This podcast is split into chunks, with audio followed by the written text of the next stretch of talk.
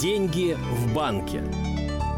Это программа «Деньги в банке», программа о мире финансов, которая благодаря советам экспертов снабжает полезной информацией всех, кто готов нас слышать. У микрофона Владимир Вахрушев, и сегодняшняя программа не исключение. Потому как говорить мы будем об инвестициях, о бирже и о том, что можно там делать. А, говорить будем, э, естественно, с э, экспертами. Главный экономист Главного управления Банка России по Центральному федеральному округу Дмитрий Евтеев. Сегодня наш информационный локомотив. Дмитрий, здравствуйте. Здравствуйте. Итак, вопрос первый. Инвестиции а, сейчас в современном экономическом мире достаточно распространенная вещь, но что больше втягивает людей в этот мир?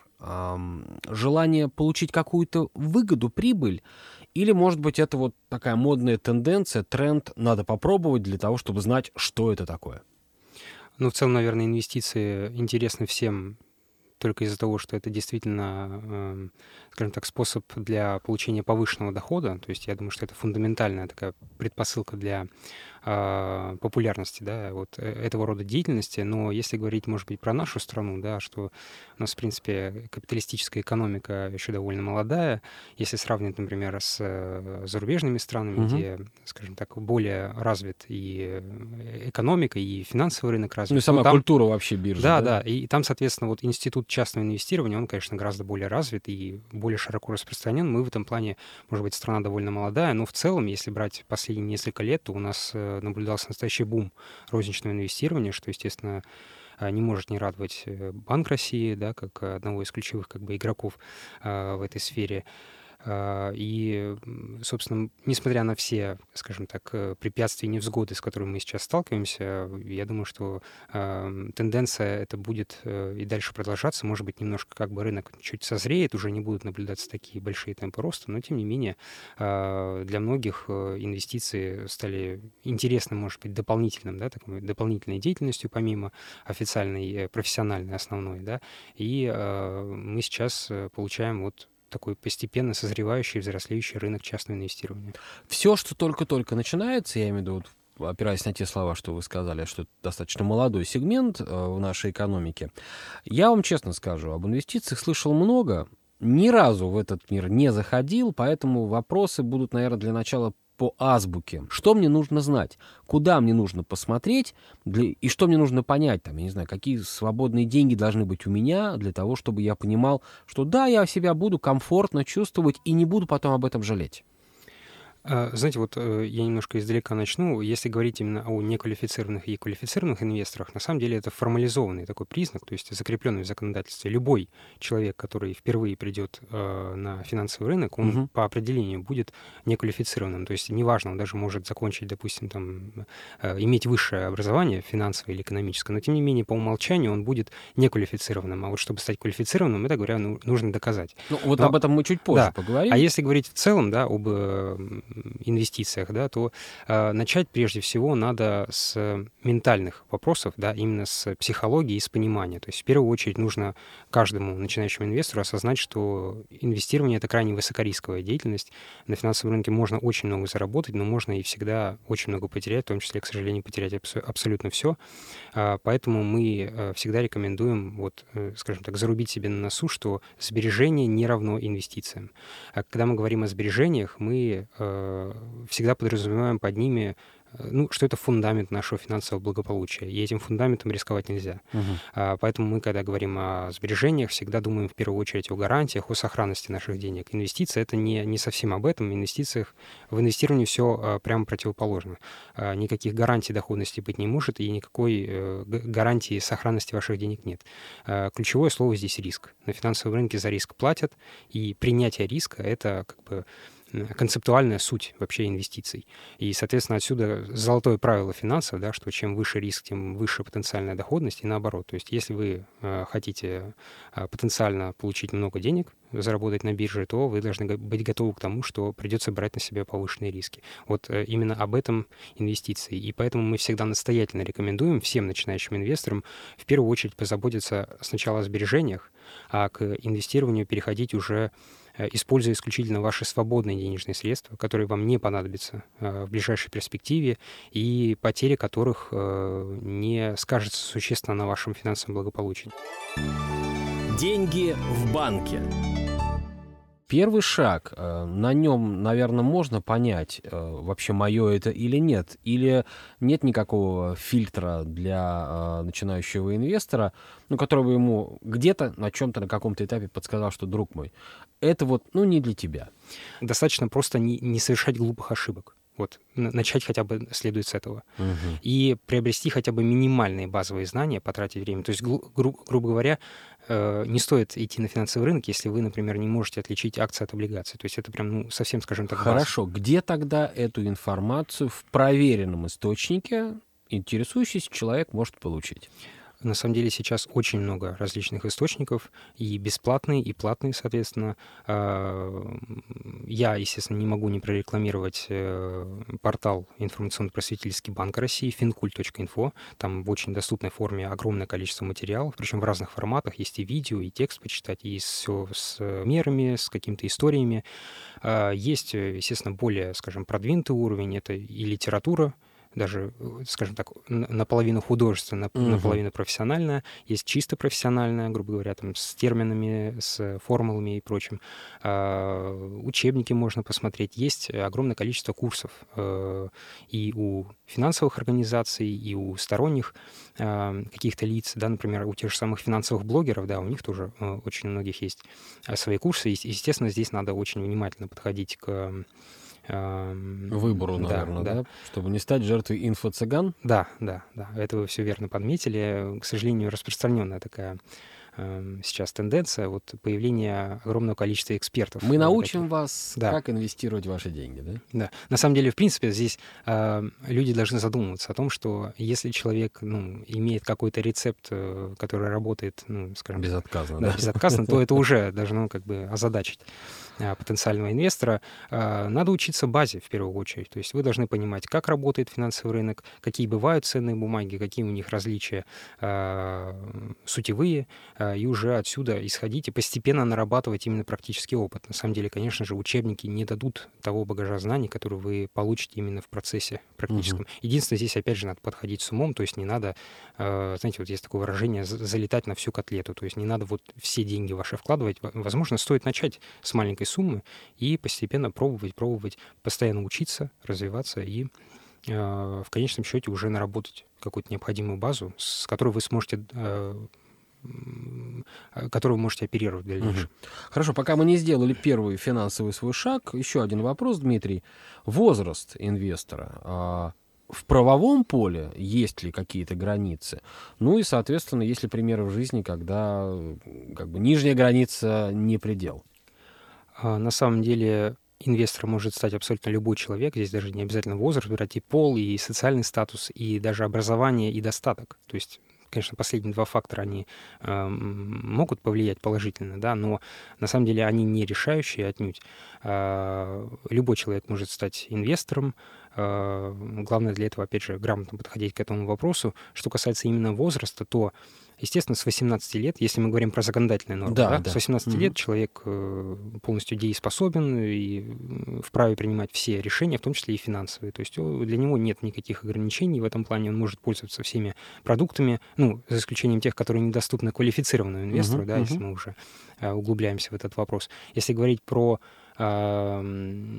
возраст до 18 лет, то здесь на самом деле тоже есть возможность начать например, несовершеннолетнему человеку, да, заинтересовавшемуся инвестициями, а, начать пробовать делать первые шаги на финансовом рынке, но здесь есть э, требования законодательства, которое предусматривает то, что здесь все должно быть с разрешения родителей или под контролем. опекуна, да, то есть причем, знаете, если, например, он активно совершает какие-то сделки, то, грубо говоря, родитель должен каждую сделку подтверждать, что не очень удобно. Угу. Поэтому в таких случаях обычно рекомендуется, есть так называемый демо-счет, когда, скажем так, торги реальны, все в прямом эфире происходит, но это не, не на настоящие деньги. Угу. Вот в таком случае э, молодой человек или молодая девушка, да, могут попробовать свои силы э, просто не на настоящие деньги, а потом уже, допустим, э, по исполнению 18 лет вправе самостоятельно распоряжаться своими деньгами, многие, например, э, начинали там как раз откладывали свою стипендию, это был их э, первоначальный капитал. Uh-huh. Так что это, возможно, даже наоборот плюс большой, потому что вот это вот время до совершеннолетия можно использовать на, на, на наработку и накопление вот этих знаний. Деньги в банке.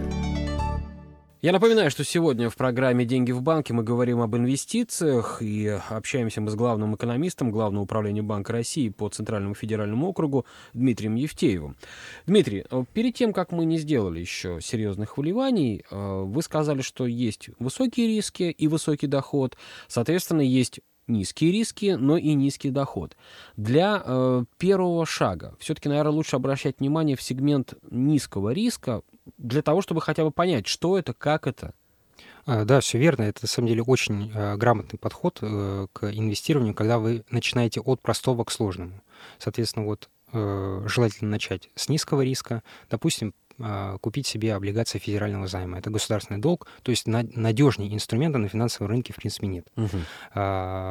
И постепенно уже получить, например, свой первый купонный доход, то есть свой первый процент, а, и потихоньку вникать в эту тему. Дальше уже, возможно, если вы определите для себя, что вы не консервативный инвестор, да, может быть, более агрессивный, то постепенно переходить к более высокорисковым инструментам. Угу. А если вы определите, что все-таки потери вы не терпите, и не хотите рисковать, то, возможно, вам стоит остаться как раз на надежных инструментах, которые не, не принесут вам большого дохода, но зато, грубо говоря, спать вы будете спокойно. Угу. Но, насколько я понимаю, вот в начале разговора вы об этом тоже сказали, что инвестиции в основном люди входят в этот мир для того, чтобы доход получать.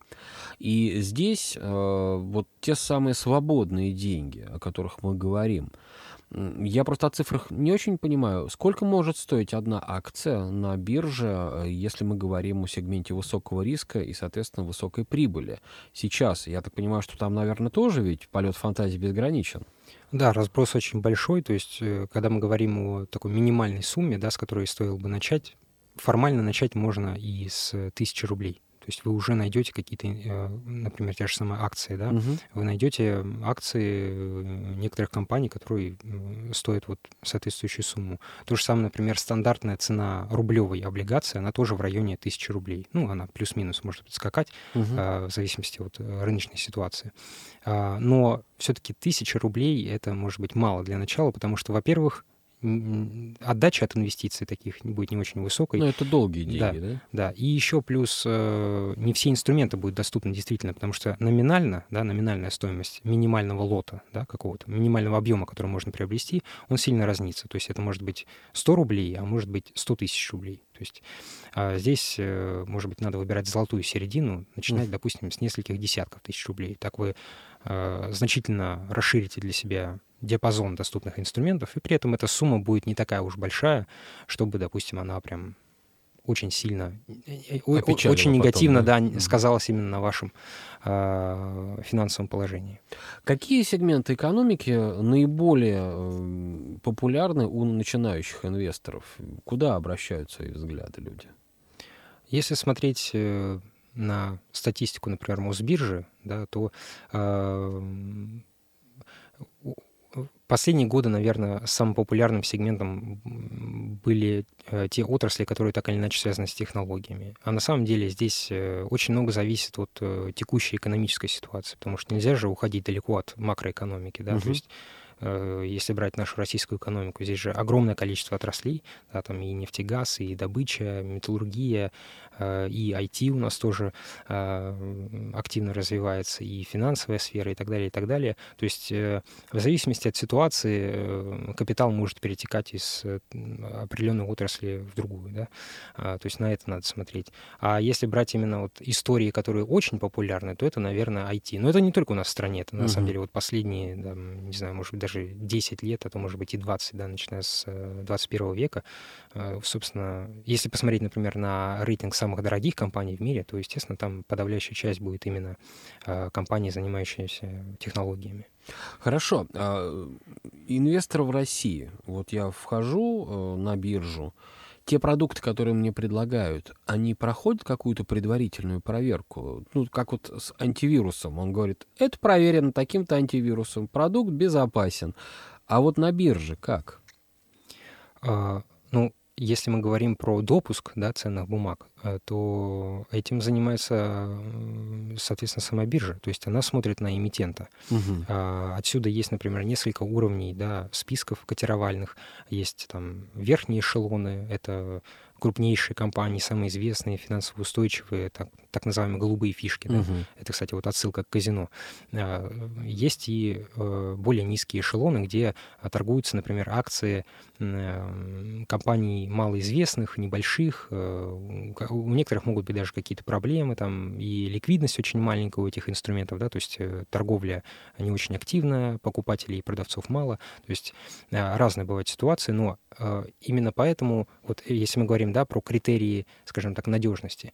Вот э, этот принцип заложен на самом деле вот в это разделение э, квалифицированных и неквалифицированных инвесторов. То есть все неквалифицированные инвесторы имеют доступ к э, ограниченному списку э, инструментов, да, но, скажем так, самых надежных, ликвидных и понятных. Это э, облигации Э, федерального займа, государственный долг, это корпоративные облигации, э, но с наивысшим кредитным рейтингом, угу. то есть с, с наивысшей оценкой их кредитоспособности. Это акции э, из котировальных списков, то есть высшие эшелоны, то есть самые ликвидные и известные бумаги.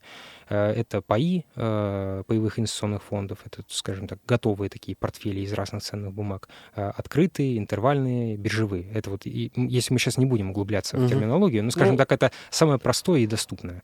Ну и в том числе даже э, скажем, некоторое время назад были доступны и э, акции иностранных компаний, тоже всем известных, естественно, гигантов э, мировых. Э, сейчас, разумеется, с ними есть определенные нюансы.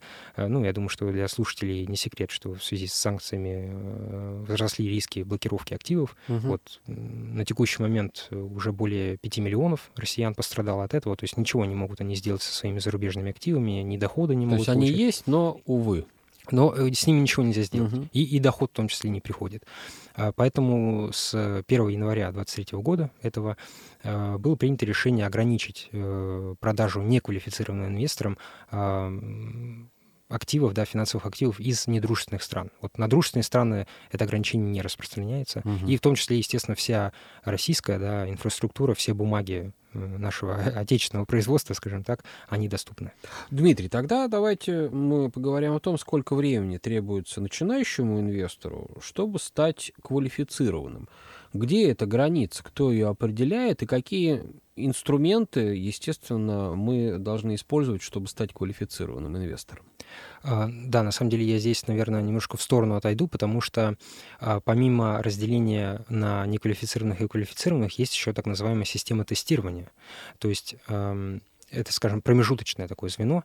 А, на самом деле неквалифицированный инвестор может получить расширенный доступ к инструментам, не получая э, статус квалифицированного. Но для этого он должен, соответственно, продемонстрировать наличие у себя знаний конкретного инструмента. Вот для этого создано тестирование, э, тесты на каждый вид э, э, определенных инструментов, класса да, инструментов. Это те же самые, например, облигации уже с более низким рейтингом, не самые, скажем так, надежные. Это и акции из некотировальных списков, то есть уже не голубые фишки, не крупные uh-huh. компании.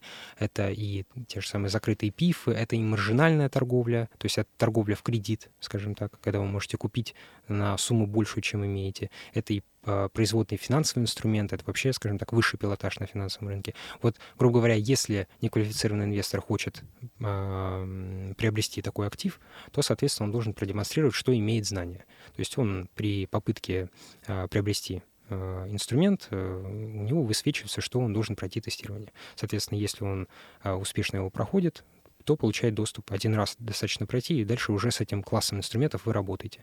А, если не проходит, можно пройти еще раз. Ну, желательно, конечно, получить эти самые знания и пройти uh-huh, его. Uh-huh.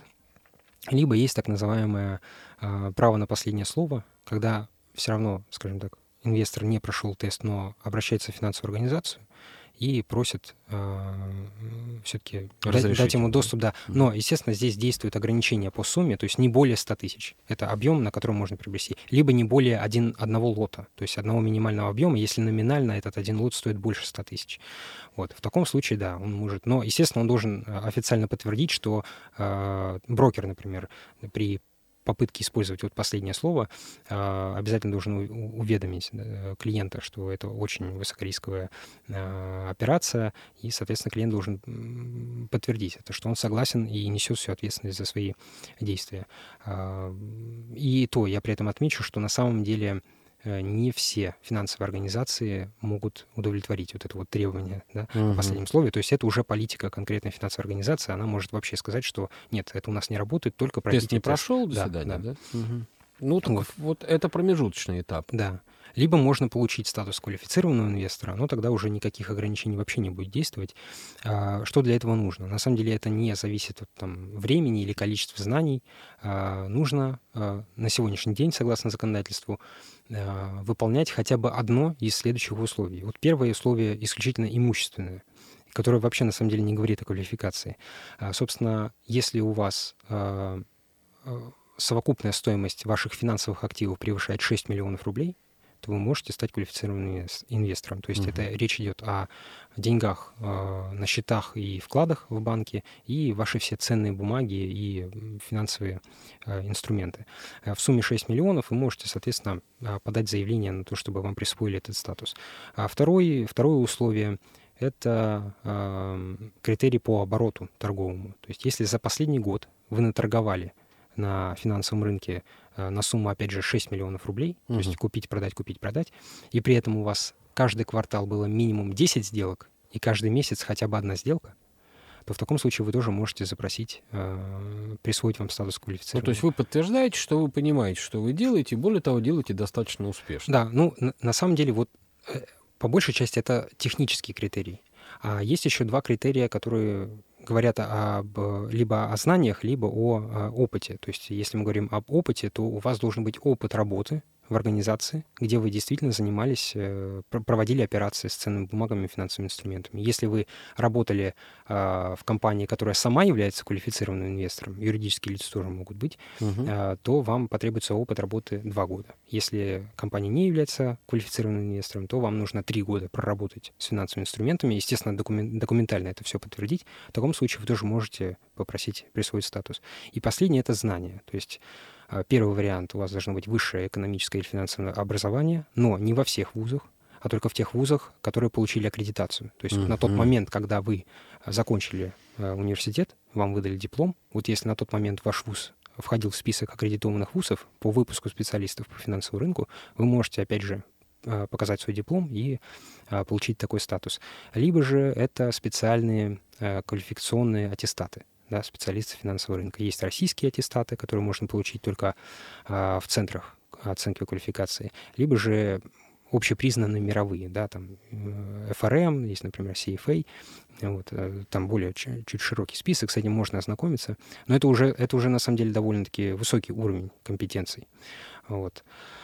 Поэтому, если мы говорим про рядового инвестора, который делает только первые шаги, гораздо проще просто-напросто пройти тестирование. Даже mm-hmm. будет более полезно, потому что если вы получите знания, пройдете тест, и, соответственно, это одновременно и э, практическое инвестирование, и еще одновременно получение знаний. То есть это, это более простой вариант для рядового инвестора, потому что вот если мы сейчас пробежимся снова по этому списку, да, для колл-инвестора, ну, довольно серьезные э, критерии. Но нужно выполнять хотя бы один. Ну и то это сложно. А есть какие-то ограничения для неквалифицированного инвестора по а, обороту? То есть, ну, чтобы человек не попал вот в эту кабалу, да, не, не попал на эту дорожку, движущуюся бесконечно, которую надо вкладывать, вкладывать, вот он и не может остановиться.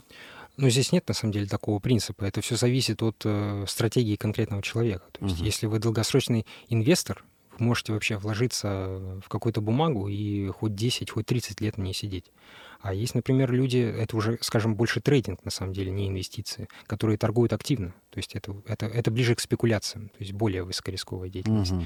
А, вот то есть здесь... купил за 10, вдруг она поднялась в цене, ты ее за 20 продал, да. разница раз, и вот это все продолжается, продолжается, продолжается. Да, но это, это уже трейдинг, на самом деле. То угу. есть, э, с одной стороны, это близко да, к инвестициям, потому что в каком-то смысле инвестиции тоже спекуляция, да, потому что мы тоже зарабатываем на приросте стоимости, но э, все-таки инвестиция — это довольно близко к предпринимательству, потому что в таком случае вы становитесь либо собственником бизнеса, тоже полноценным причем, угу. либо кредитором да, какой-то, например, компании, покупая облигацию, или кредитором государства, покупая облигации федерального займа. А, а вот спекуляция — это вот скорее купи-продай, вот заработай вот эту разницу. Причем uh-huh. это может быть, знаете, на уровне чуть ли не ежеминутно, ежесекундно. Я уже молчу про, есть там, например, роботи- роботизированная торговля, когда там доли секунды могут происходить сделки, то есть на, на, на такой уровень можно выходить. То есть есть, видимо, уже... специальные какие-то программы, которые делают это за вас? Да. Сейчас вообще, э, ну, я, я, к сожалению, не знаю оценку по российскому рынку, но склоняюсь, что она схожа. На самом деле, чуть ли там не 90% всего оборота обеспечивается именно роботами, потому что, естественно, компьютер э, быстрее и умнее человека, он может больше просчитывать, естественно, все уже автоматизировано на высоком уровне. Поэтому человеку, наверное, в скором будущем только останется, что вот быть именно долгосрочным инвестором, то есть приравнивать себя, по сути, к бизнесмену либо к кредитору, который в длительной перспективе владеет каким-то активом. Угу. А те компании, которые выходят на биржу, ведь, насколько я понимаю, это тоже непростой процесс для того, чтобы выпустить акции и начать их продавать. Да, безусловно, есть на самом деле э, довольно существенные критерии, э, чисто формальные именно у биржи, и э, компания должна быть, должна в принципе достигнуть определенного размера, да, потому что ну, маленькая компания вряд ли в принципе будет кому-то интересна. Должны быть требования и по раскрытию отчетности, потому что она должна стать публичной, она должна публиковать огромное количество материалов. Сейчас еще, допустим, есть и э, там отчетность, скажем так, корпоративная в сфере ESG и так далее. То есть компания должна быть максимально открыта, максимально отчитываться о всех сферах своей деятельности. Э, и, в принципе, Сложность еще возникает и в том, что э, компания должна быть привлекательной для потенциальных инвесторов. Если мы, например, говорим об акциях, да, uh-huh. об IPO, да, первичном размещении акций, то это э, вообще масштабный, на самом деле, проект э, о том, как бы вот подать себя потенциальным инвесторам, э, показать, что мы хорошая, достойная компания, в которую э, хорошо было бы вложить деньги. Либо же, например, более доступный вариант, на самом деле, для более широкого спектра компаний — это облигации. Вот здесь, на самом деле, и небольшие компании выходят с такими выпусками. Э, это уже долговой инструмент, естественно. Э, то есть можно видеть даже компании, которые являются, входят в реестр МСП, да, малый и средний бизнес, они тоже размещают облигации, и как раз вот физические лица, да, как мы с вами, они очень активно именно на этом рынке э, работают по статистике. Угу. Есть какие-то механизмы, которые э, человека определяют в так называемый стоп-лист? Ну вот э, это вопрос от человека, который ничего не знает об инвестициях. То есть возможно получить запрет пользованию биржи? А, ну, если вы не занимаетесь чем-то противозаконным, то нет, конечно. То есть, э, если вы манипулируете рынком, например, или как, ну, хотя ну, рядовой инвестор, я себе мне сложно представить, что он манипулирует рынком, но тем не менее, да, есть э, манипуляции, есть использование инсайдерской э, информации. Это все является правонарушениями, за которые, конечно, не, не только от, от торговли на бирже отстранят, но и могут быть более существенные последствия, вплоть до уголовного да, какого-то наказания. Мир инвестиций. Мы только чуть-чуть потрогали все то, что в нем э, есть сегодня в программе «Деньги в банке», благодаря главному экономисту Главного управления Банка России по Центральному федеральному округу Дмитрию Евтееву. Э, дальше, как э, Дмитрий говорил раньше, выбор за вами либо пытаться что-то сделать, получать информацию и понимать, что такое инвестиции, либо, может быть, просто посмотреть на это со стороны и оставить в покое. Дмитрий, спасибо вам огромное. Успехов. Спасибо. Деньги в банке.